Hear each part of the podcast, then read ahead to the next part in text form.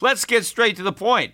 You want to grow your portfolio to deal with the rising cost of inflation, to pay off your debt or your mortgage, pretty much anything standing in the way of you and financial freedom, right? Well, with Yahoo Finance, you can get access to the news, data, and tools that you need in order to help you reach that financial freedom. And when it comes to your financial future, you think you've done it all. You've saved, you've researched, you've invested all that you can. And now you need to take those investments to the next level by using what every financial great uses Yahoo Finance. For more than 25 years, Yahoo Finance has been the brand behind every great investor. They're the number one finance destination, producing a holistic look at the financial news cycle, including breaking news, original perspectives, analyst ratings, independent research, customizable charts, and so much more. For comprehensive financial news and analysis, visit the brand behind every great investor, yahoofinance.com, the number one financial destination. That's yahoofinance.com.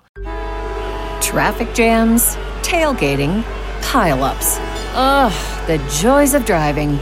How could it get worse? The federal government wants to have a say in what you drive. That's right. The Biden administration's EPA is pushing mandates that would ban two out of every three vehicles on the road today. Don't let Washington become your backseat driver. Protect the freedom of driving your way. Visit EnergyCitizens.org. Paid for by the American Petroleum Institute.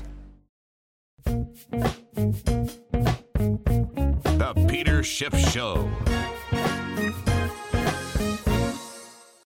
Well, everybody's going to have to bear with me again today. I'm still having a problem with my voice. And so if I don't sound like myself, it's because of uh, whatever problem I have with my throat. Really hope it goes away. I'm leaving tomorrow morning for Orlando again for the Money Show. Hope to see a few of you there. But I really wanted to record a podcast because there's so much stuff going on that I just gotta, you know, opine about it. And and hopefully everybody is following my advice uh, to spread the word. I did follow some of my social media, and I'm seeing I'm picking up a lot more accounts, YouTube, Facebook, uh, Twitter, more followers than normal. Or so that's great. And we just got to continue to spread the word so that I can spread the word about what's really going on in the financial markets and in the U.S. economy. The volatility is really continuing. In fact, today, I think at one point this morning, the Dow was up close to 400 points, ended up closing negative. Wasn't a big drop, about 20 points, but I think that's the biggest reversal of a gain to a loss in a little over two years. Uh, the broader market did worse. The S&P percentage-wise was down quite a bit more. We dropped about 13 and a half points.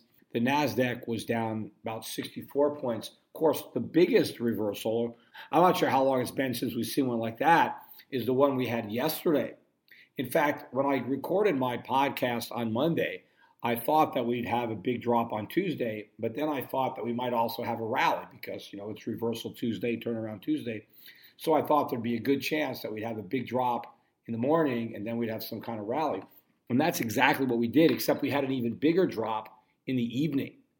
Right? On Monday night, looking at how US stock futures were trading in Asia, the Dow futures were down the equivalent of about another 1,300 points. Now, by the time the New York markets opened, we had recouped almost all those losses. But if you look at the five days from the high, five trading days, the Dow futures lost about 13% of their value in five days. Now, that just shows you how quickly the market can go down. I mean, it could, the next time it could lose even more, even faster. You don't know. That was a big move. But then we recovered, and I think we finished today with like a 500 point rally. So lots of volatility. And I will tell you something that when you have a trend and then all of a sudden you see lots of volatility, generally that's a sign that the trend is changing. And the trend has been up. Obviously, stocks have been trending up for years, and they've been trending up with minimal volatility. All of a sudden, you see massive volatility. Does that mean the trend is likely to continue? No it's more likely a sign that the trend has come to an end.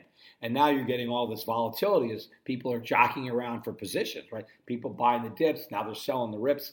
And so I think the close today is a very weak close. I mean, so we could start selling off again tonight. I mean, I'm recording this right after the close, so the futures really haven't done much, but we'll see what happens later tonight. But I think the market's closed in a very weak way and uh, there could be a lot more downside, especially if you look at what's happening in the bond market which you have to look at because that is the dog that is wagging the stock market tail, I believe, at this point. But yields on the bonds are now back to the highs. In fact, the yield on the 30 year is now the highest it's been all year. It's higher than it was before the stock market had its little crash. The yield is three spot 117 on the close. Now, the 10 year did not make a new high, but it is back up to, to the day it was on the high day before the stock market's tank. We closed at 2 spot 844. Now, part of the catalyst for the dump in bonds today was the lousy reception the 10 year government bond auction had earlier today. You know, the government auctions off these bonds. They start with a two year, I think, and then they auction off five year, 10 year, 30 year. And there are bidders there. And there weren't as many bidders as normal. And the way they were bidding, it was a very, very bad auction. Now, the crazy thing is to me, why would anybody bid on a 10 year treasury? I mean, I don't know. I mean, who, who the hell wants to loan money to the U.S. government in dollars for 10 years for 2.8%? I mean, the only thing dumber than that is loaning the money for 30 years at 3% or 3.1%. Now, the 30 year auction, I think, is tomorrow. I think that'll be even worse. I mean, I mentioned I thought a good trade was buying the 10 year and shorting the 30 year, right? Because you make that spread. I mean, why would anybody who wants to buy U.S. government bonds buy a 30 year when you can just buy a 10 year? I mean, the 30 year is 3.1 and the 10 year is 2.8. I mean, it's actually less than 30 basis points difference I mean, for that extra yield, why do you want to take 20 more years of risk? I mean, let's say interest rates go back to 7% for the 10 year to the 30 year. I mean, I think they're going a lot higher than that eventually, but let's just say they go to 7%. Why do you want to be stuck uh, clipping uh, 3% coupons, right, for 30 years, right? I'd rather have 2.8 for 10 because then after my bond matures in 10 years, I can reinvest in the 7% paper. Why do I want to be stuck for another 20 years? In fact, how many people who are buying U.S. Treasuries today are even are even going to live for 30 years? I mean, how many bond buyers got 30 or more years of living? I mean, most of these people buying bonds are pretty old. Now, obviously, there are some institutions, there are insurance companies and pensions that have some demand for this, but in reality, there, nobody should be buying these bonds. You know, one of these days, the Treasury is going to have a bond auction, and no one's going to show up. I mean, no one other than the Federal Reserve and that's when, you know, that's when it's too late to do anything, right? That's when everything collapses, when there's nobody who wants to buy government bonds. Now, nobody should want to buy government bonds, but for some crazy reason, people are still doing it. But eventually they're going to stop. And, you know, today there were more reasons, you know, because the budget deficits are exploding, the trade deficits are exploding. That is what is behind the backup in rates. And by the way, when the stock market started to crash over the last few days, that actually stopped bond prices from falling. People started to buy some bonds when they saw the stock market crashing and rates came down a little bit. Why does that happen? Well, because the idea is well, wait a minute, the stock market might be crashing. This could be a sign of recession, uh, a weak stock market. Maybe the Fed is going to call off some rate hikes, right? So all of a sudden, the bearish case for bonds isn't as bearish anymore. And now people might actually be buying these bonds. Oh, let's buy them as a safe haven because the stock market's crashing, right? And it's not because it's already gone down three or four or five percent. They're afraid it could go down 10 or 20 percent, right? So they start buying bonds. But then what happens is bond prices start to rise and interest rates start to fall a bit, and that takes some of the pressure off the stock market.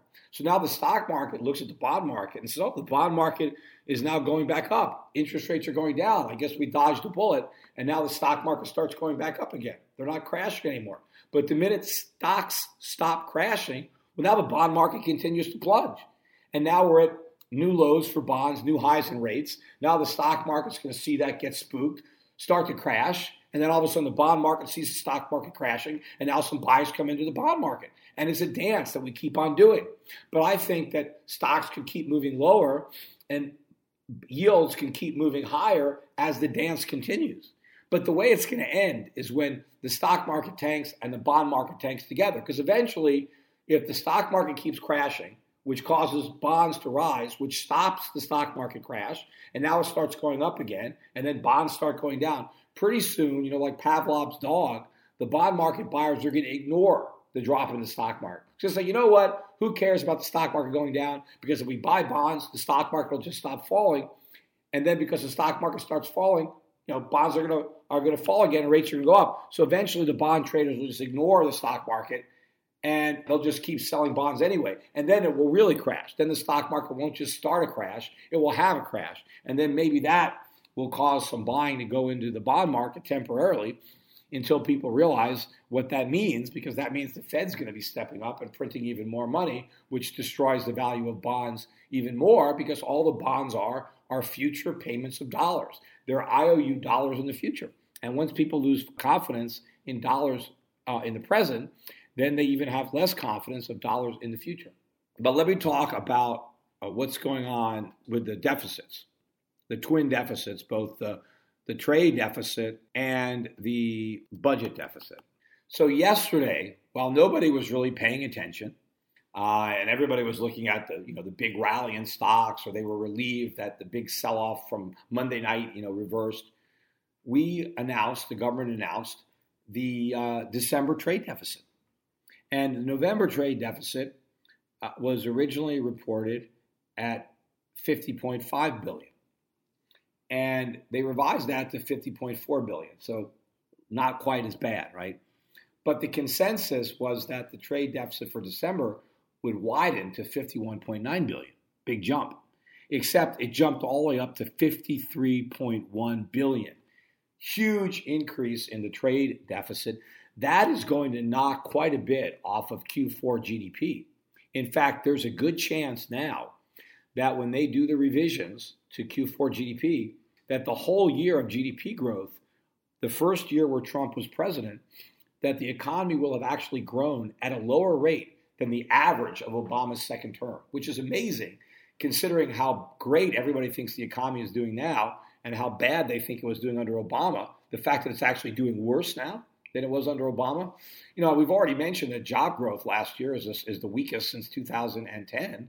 And now we have the trade deficit. In Trump's first year in office, the trade deficit expanded by 12%. Remember, he said the trade deficit was huge, right? And now it's big league huge, right? It's gotten even worse under Trump. This trade deficit was the biggest trade deficit in one month in nine years. But what's more significant is if you look at if you take out oil, because the last time the trade deficit was this bad, I think it was 2008, and oil prices were near $150 a barrel, and we were importing a lot of it. So if you take out oil, this is the biggest monthly trade deficit in the history of this country. Now, it was the biggest trade deficit in the history of the country. That is one of the reasons that we had the stock market crash in 1987. Of course, that deficit is tiny compared to the one we got now. But the markets were much more in tune with trade deficits back then. Uh, a bad trade deficit like this would have sent the dollar tanking, which is what should happen with a bigger than expected trade deficit, except nobody cares. But I think the bond market does care. And I think this is part of the reason because these trade deficits need to be financed. And a lot of it is financed by selling bonds. And I want to actually take a little bit of time here in this podcast while I'm talking about trade deficits to debunk this myth.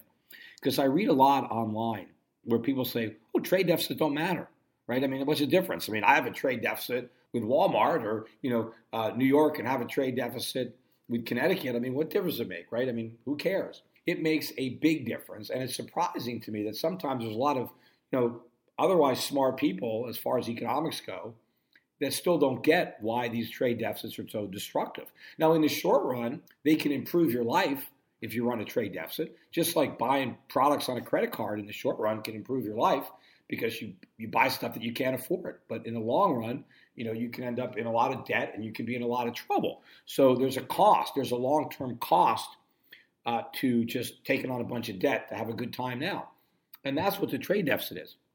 We have a trade deficit, but we have a capital account surplus. Now everybody says, "Well, see, that's good. We have a capital account surplus." See, that's not good. That's bad because what we're doing is we're selling off our assets. We're selling assets to consume, to buy stuff, right? And so we're going into debt. That is the problem. So when we buy products, we buy $50 billion worth of products in December that we didn't pay for with exports, right? I mean, we exported some stuff, but not enough stuff to cover what we imported. So there's a $50 billion gap. So, what do our trading partners do with that $50 billion? Because they're not using it to buy our products. So, they're going to use it to buy our assets. Now, that is not a good thing when you're selling off your assets. Now, some of the assets they buy could be bonds, right? They buy treasury bonds or they buy corporate bonds. Well, we got to pay interest on that debt, right? We got to send the, the dividend checks or interest checks to our foreign creditors. they can also buy stocks. They could buy U.S. stocks. They could buy up our companies. But now they get all the dividend income. It flows over there. They could buy up some property. They can buy real estate. Yeah, but now they're our landlords, and now we're paying them rent. So our trading partners are accumulating income producing assets. And what do we get? Depreciating stuff. We buy consumer goods. That is a bad deal. Now, in the short run, yeah, we have more fun buying all these trinkets that ultimately are worthless because we've used them up. But our trading partners get real assets. So they're accumulating assets. We're accumulating debt. When you accumulate debt, you're getting poorer.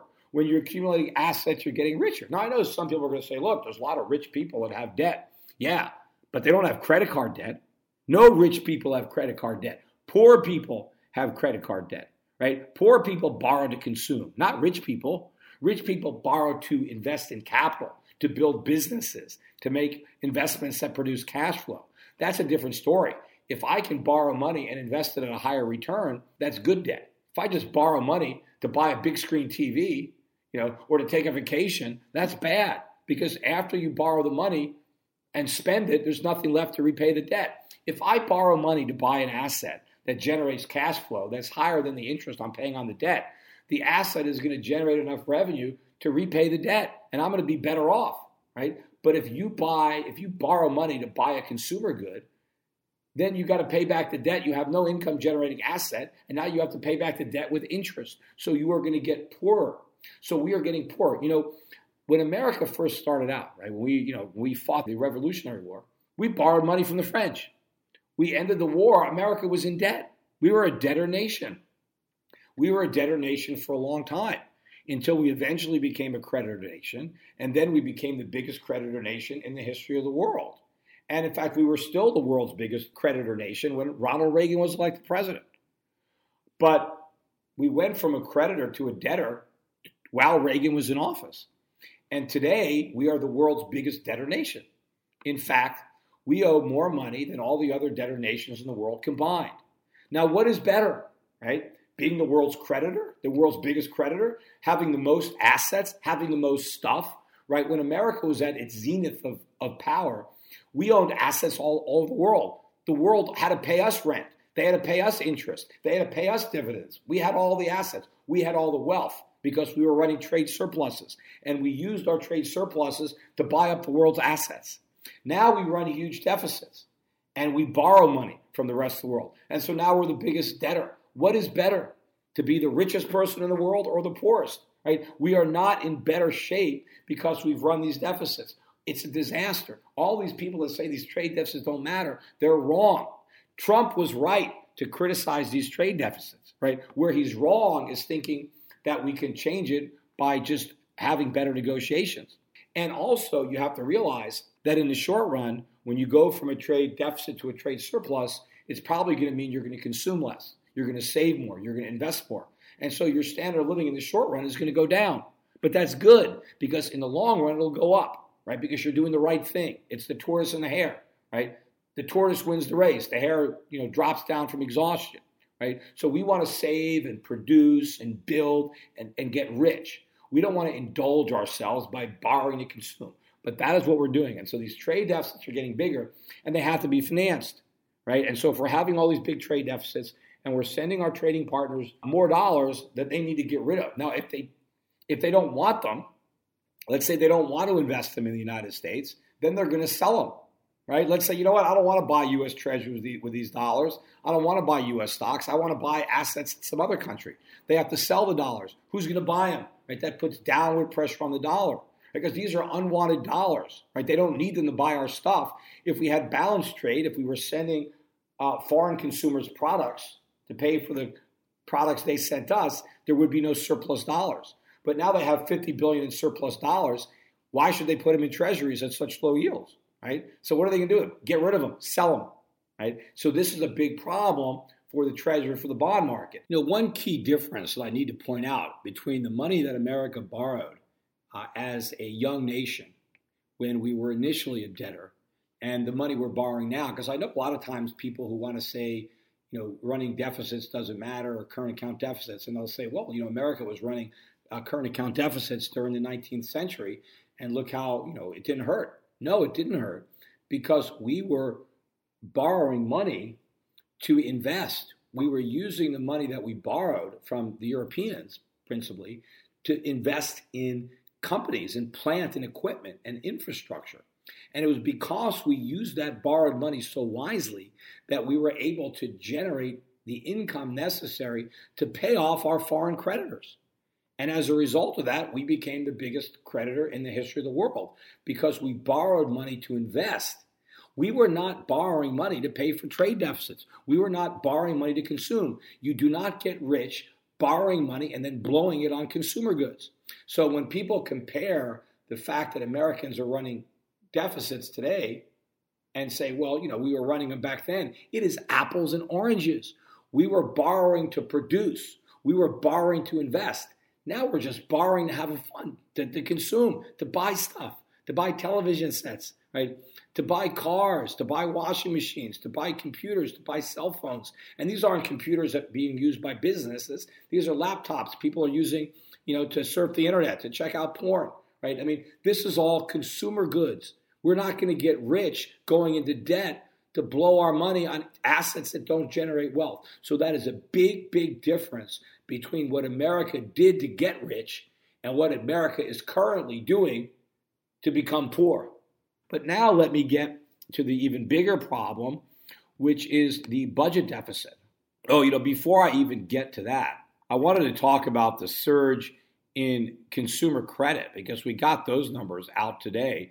And auto loans, student loans, and credit card debt all surged to an all time record high. Now, actual consumer credit came down because it was so big in November $31 billion increase in November. That the December growth was a big slowdown, 18.4 billion. So maybe, you know, everybody just, you know, that was everybody maxed out in November.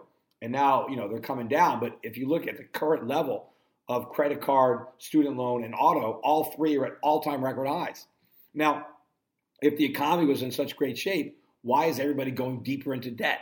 Usually, a sign of wealth, of an improving financial condition, is you're able to pay down your debt. But no, Americans are taking on more debt. That is not a good sign. We're already drowning in debt, and now the water level is, is even higher. And again, what does all this debt mean? It's an anchor on future consumption. How are we going to buy stuff in the future when we still haven't paid for the stuff that we bought in the past?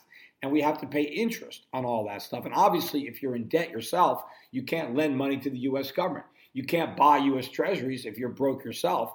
And that is the problem that the U.S. government has when it comes to taxation to try to repay the debt. You can't get blood from a stone. And when it comes to money, right, most U.S. taxpayers are stones. Right? There's no blood there, uh, and so all they can do is print money and just you know have massive inflation. But on the budget deficit, we got a deal today, a bipartisan deal between the Democrats and the Republicans. And I always have said that the worst thing that can happen in Washington is bipartisanship. Because then then everybody gets screwed, right? You get the worst possible outcome when Congress works together. In fact, I remember when I ran for Senate, I told people I am not going to work with the Democrats. I am not going to compromise because we compromised our way into the mess that we're in. I said, I'm going to stand on principle and I am not going to compromise. I'm going to fight for my principles to win. And I'm going to try to convince the people who disagree with me that I'm right. That's what I wanted to do. I didn't want to go there and compromise, but everybody likes to say, "Yes, I'm going to work with the Democrats. I'm going to I'm going to work with the Republicans. I'm going to reach across the aisle." Yeah, when they're reaching across the aisle, they're going to reach into your pockets because we get all the, the worst possible things. So this new bill that they just signed to avert a government shutdown and also increase the debt ceiling, I think. I don't know how much they're increasing it by. I haven't seen that. But they avert this government shutdown, which would be better than signing this bill. but they're voting to increase the deficit by an extra $400 billion in just the next two years, right? That's in addition to how much the tax cuts are going to raise the deficit during those two years. The deficit's now going to go up an extra 200 billion per year on average over the two years. You know, basically there was an 80 billion dollar a year increase in military spending. I think about a 65 billion dollar a year increase in social spending. And just because this is over two years, believe me, this is a new baseline. So this is going to continue. So it might as well be 10 years. That's 1.6 trillion over 10 years increase in the deficit, 1.6 trillion. That's on top of the 1.5 trillion lowball estimate, by the way, that we have from the tax cuts. So in the span of a month or so, Congress has now decided to increase the deficit by $3 trillion over the next 10 years. Actually, much more. Now, there was also like 80 billion or 120 billion or something like that. I forget the number for disaster relief. Now, that was just in one year, so it's not every year. But of course, there's disasters every year. So, I mean, to say, okay, we're just going to do that this year, we don't have to assume we're going to do it every year. Yeah, every year there's going to be some kind of disaster, and every year the government's going to appropriate money to uh, to pay for it. So the deficits, you might as well just assume that's going to go in every year too. You can tack another uh, almost trillion dollars on on the pile. So all this debt has to be financed. Plus, we haven't even gotten infrastructure yet. They're still talking about a massive infrastructure bill, so we're going to have to borrow that too. So debt is going through the roof, right? We're going to be selling bonds like there's no tomorrow. The deficits are going to skyrocket to levels never before seen. And I, I pointed this out on my last podcast. The big difference is when we were running these trillion dollar a year deficits under Obama early on, the Fed was monetizing them. So it was financeable because the Fed was printing all this money and buying all these bonds. Now, not only is the Fed not doing that, but they're actually going to do the opposite. They're saying, in addition to all the bonds the Treasury has to sell to fund these massive deficits, you also have to throw some more on the pile to repay us because we're not going to roll over the debt that we have, right? So now, you know, a lot of people think that, oh, the, the Fed's not selling bonds. Technically, they're not selling bonds. They're forcing the Treasury to sell the bonds. But the result is that extra bonds need to be sold as a result of the Fed's balance sheet going down. So the effect on interest rates in the bond market is the same. The Fed might as well be selling, right? And so what's going to happen? So bond prices have to keep on falling. They have so far to fall. The only thing that stops them is the stock market crash because the stock market crash changes the narrative. Oh, they're not going to raise rates. They're not going to shrink their balance sheet, right? So now the, the bonds stop tanking. They go up a little bit. Now the stocks see the bond market. Oh, okay. I guess bond interest rates stop rising, so we can buy stocks again. Again, and it's just going to be a self-perpetuating spiral. But it's going to end in disaster uh, for both stocks and bonds, and eventually for the dollar.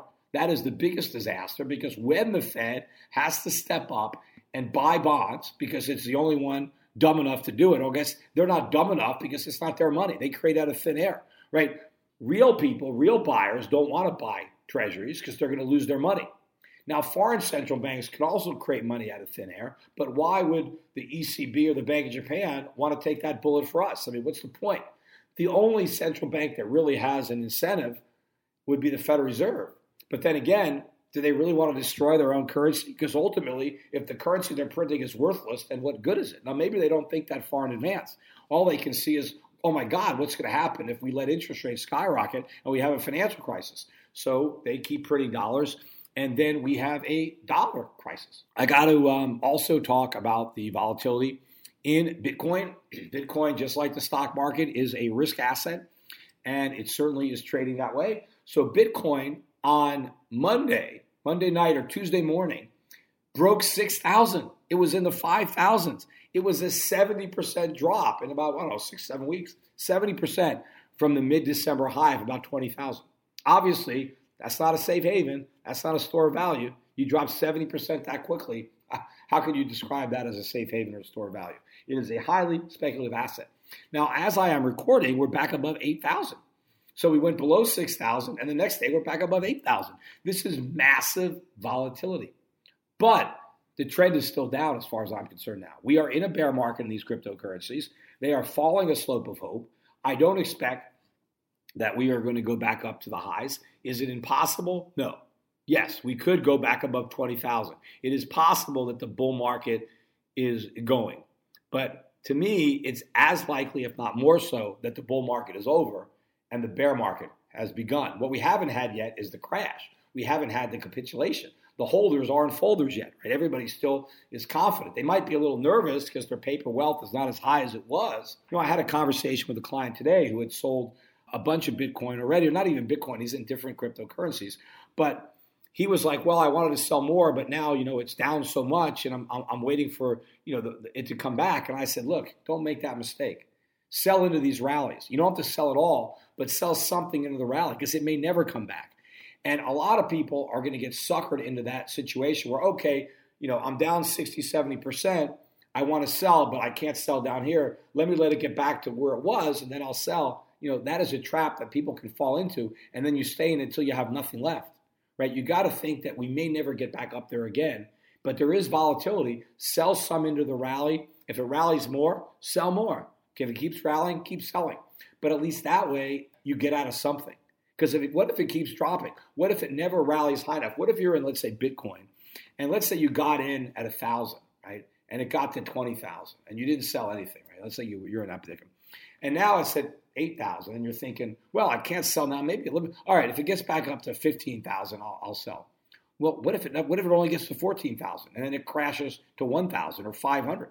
Just sell some. If it goes to ten thousand, sell a little bit more. It goes to eleven thousand, you know, just sell and then at some point, you might have to start, you know, selling lower, but you can sell rallies because there's going to be rallies until there's complete capitulation, until this thing completely collapses. That might not happen from you know 1,000 to 100. I don't know, but you you you've got to you've got to sell into the cryptocurrency rally. Now, gold. I know people are going to say, "Hey, Peter, gold gold's going down now." You know, gold was down. Uh, I think today, yesterday, because the market stopped crashing. I think what happens is people see the market crash and they buy some gold. And then when the market stops crashing, they sell the gold they bought. I mean, we never got a big rally in gold. And so that might have frustrated some of the people who bought it and then they dumped it. But, you know, gold's still around 1320. I mean, it's not like it's tanking, it just hasn't broken out. But I think it is going to break out because I think the stock market's going to keep falling. The bond market's going to keep falling. Yeah, there's going to be some rallies, but at some point, somebody is going to figure out that this is a big problem, that there is a lot of risk here, and they're going to buy gold. And when people think about the end game of this risk, right, they're going to realize that, wait a minute, the Fed's going to have to call off the rate hikes. They're going to have to cut rates. They're going to have to launch a massive quantitative easing program. The dollar is going to get killed. Gold is going to take off. And so that is going to happen. Hey, and speaking about gold, you know, Valentine's Day is coming up, right? And a great gift for your significant other or, you know, for yourself is gold jewelry at Mene. Mene, M E N E, is the name of the company. It's an old term for money, goes way back. But Mene is owned by Gold Money. And what Mene does is they make designer jewelry. They have Pablo Picasso's niece as one of their designers, and they have a line of products made out of pure gold, pure platinum. And you go to their site, mene.com. Also, you can talk to your, your salesman at, at SchiffGold. Uh, we can sell that product there as well. But here is the deal with Mene Gold. And you can go online. In fact, if you have a gold money account, you can use some of your gold to buy the gold jewelry. But the deal is that when you go to you know a department store and you buy yourself some gold jewelry, Let's say you spend $1,000. Maybe there's $200 worth of gold in that in that jewelry, right? You spend $1,000 for it. So you spend $800 for the design and the marketing and the markup and all that. And you, you get $200 worth of gold. Well, that's not, I mean, gold's going to have to go up five times for you to break even, to melt that gold down for what you paid, right? Gold's got to, got to, got to go to like 6,500, right? If you buy a, a, a jewelry and department store now, gold chain, and gold's thirteen hundred, and you pay thousand dollars for two hundred dollars worth of gold, gold's got to go up fivefold. You need sixty five hundred dollar gold to break even. Now you know gold's probably going to sixty five hundred, but that's you know that's a crazy you know that's not a gold investment, right? But what Mene does, it's the reverse. For thousand dollars, you're getting eight hundred dollars worth of gold, right? You're paying two hundred dollars for the design.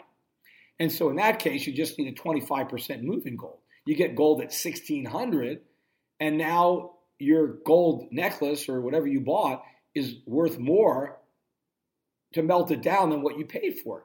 So there you have an investment in gold and you're getting some jewelry. Because if you think about it this way, I mean, it's obviously not the most economic way to buy $800 worth of gold, right? You don't have to spend $1,000 to buy $800 worth of gold. You can just buy $800 worth of gold and maybe pay 50 bucks, right? Get a gold coin.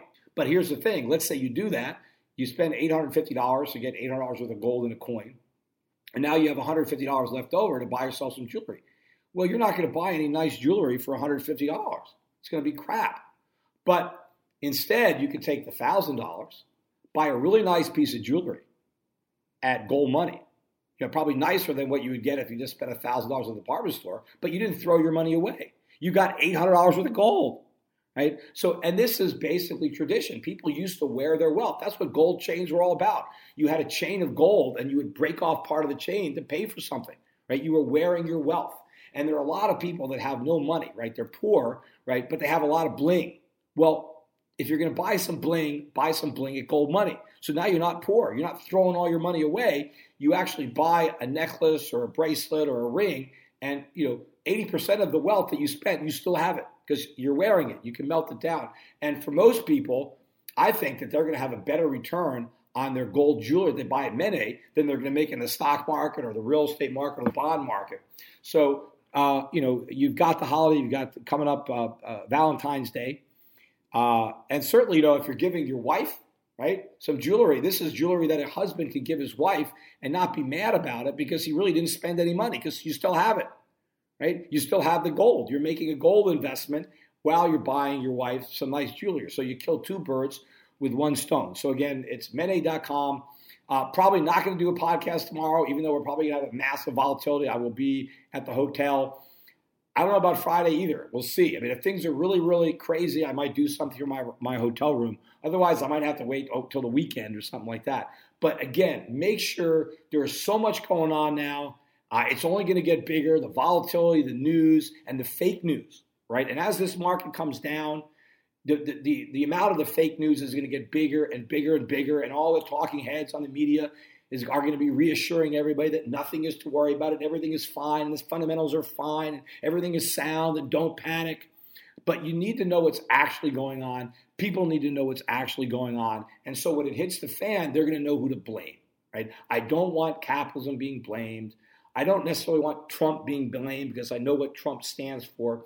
I want the blame to be on the establishment, on the Democrats and the Republicans that have been, you know, driving this, uh, you know, th- this car off this cliff that we're heading to all, all the time. The, status quo. I mean, Trump ran to challenge that status quo. The problem is he got corrupted right into it. You know, he's now part of it. You know, he took the easy way out, right? He, he didn't do what, what, what needed to be done.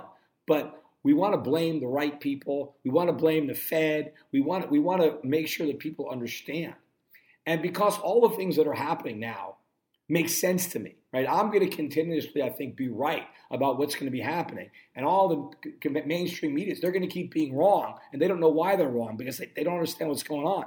You know, they got fooled into thinking they were smart just because the stocks that they were buying went up, right? And there's an old expression don't confuse brains with a bull market. And I, I have a lot of these discussions with people who you know got into the cryptocurrencies. Like I I I saw on um, the internet. At one time, I, I, I spoke about this kid who um, took his bar mitzvah money or a gift from his grandmother, whatever, and put a few hundred bucks or a thousand bucks into Bitcoin and became a millionaire. And so, you know, he didn't go to college and now he thinks he's a genius or something. And, you know, I got nothing against this kid. I got nothing against uh, people winning the lottery. I don't get mad if somebody wins the lottery. I mean, I'm happy for people that do that. I'm not. I don't. I'm not envious of what other other people's good fortunes. Right. I don't root for other people to get poor. Right. I don't. You know, there's some people do that. Right. So I'm not ha- unhappy that this kid, uh, you know, made money on this. Although I feel bad for the people who bought the bitcoins from him because they're going to lose a lot of money. Right. Everybody who's making money in Bitcoin, somebody else is going to lose money, or a bunch of people are going to lose a little bit of money so one person can can make a lot of money. But these kids think they're so smart. So I just pointed this out. You know that, that look, you know, they're on, he's on CNBC like he's some kind of financial genius. You know, I mean, a monkey could have bought Bitcoin. That doesn't mean the monkey is a genius, right? You know, some you know he bought Bitcoin. Uh, and so he right does this video, you know, criticizing me. I mean, say, "Oh, this this Wall Street guy, this typical Wall Street guy, is criticizing me." Like, first of all, do a little research before you call me a typical Wall Street guy. I am anything but a typical Wall Street guy. And yeah, I'm old, but I'm not ancient. I'm 54, but I guess to an 18 year old, yeah, I'm a dinosaur. But according to this kid, I'm this old, typical Wall Street guy who doesn't know anything, who's foolish, and I'm just mad that young people are making money. I'm not mad that young people are making money.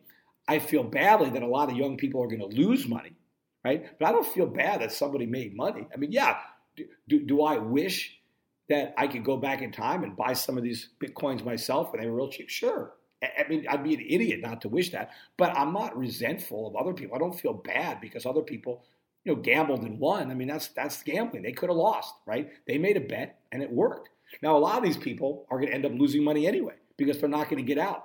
Some of the people who bought cryptocurrencies really low bought more when it went up, right? And so they're going to they're, they're going to end up losing, even though they won on some. They're they're going to they're going to lose on others. But the point is, this kid instead of reflecting on what I had to say and thinking about it, he just dismissed me, attacked me without even studying me. And so, you know, that's the whole idea. You know, he made money, and so now he thinks he's so smart. He's not that smart. He was lucky, right? And he made a bet that paid off. Now, you could say that was it a smart bet? Yes, it was a smart bet. Obviously, you bet a small amount of money with the, and, and, and he got a big payoff. But being a smart gambler doesn't mean you're a financial genius. Right? So just because this guy made one good bet that turned out right doesn't mean that you should be listening to what he has to say now. That's my point because he's giving people advice. He's telling people what to do. And people think, yeah, this guy is really smart because he made all this money. He's not really smart. He made a, a good wager, and, and, and that's it. What's the odds that he's going to keep on making good wagers, right? Pretty damn slim right? And, and, and, so the same mentality is going on in the stock market. You got so many investors that think they're so smart because they own stocks, right? And the, the, the reality is they were too dumb to realize how bad the problems were in the economy and how overvalued those stocks were. The problem is there were a lot more dumb people. The number of dumb people way outnumbers the number of smart people. So it's the dumb people that are driving the stock market in the short run. Right? That is the old saying uh, in the short run, stocks are a voting machine, and dumb people vote. That's why we have the leaders that we do. That's the problem with democracy. Dumb people outvote smart people, and the politicians know this, right? You know, when you go to when you go to Washington, what's your job? See, a lot of people think people go to Washington and they want to do good, and maybe some of them do initially, right? They go to Washington because they you know they're idealistic and they want to they want to do good things, but the minute they get to Washington, you know, they like it. They like the lifestyle, they like the perks, right? They want to stay there. And then they find out pretty quickly that in order to stay there, you got to get with the program. You got to start raising money. You got to do favors for the special interests. And you got to make sure that you get the votes of the idiots. You got to make sure dumb people vote for you because that's the majority of the electorate. So you got to give people something for nothing. And then you got to give your backers who are going to pay for your campaigns, you got to give them something for their support. So everybody gets corrupted that goes to Washington. I mean, you got a few exceptions, but you know that's not the rule. And even if some people come to Washington, right, and they, they you know they, they don't get corrupted and they, and they stay true to their beliefs, they don't stay there very long because they can't keep winning elections. Because if you're doing things that are just good for the economy and you're running against people that are doing things that get votes well, you're not going to be there very long. And, and, I think a lot of times, too, what a lot of these guys rationalize, they say, well, you know, I'm going to do this bad stuff so I can keep getting elected.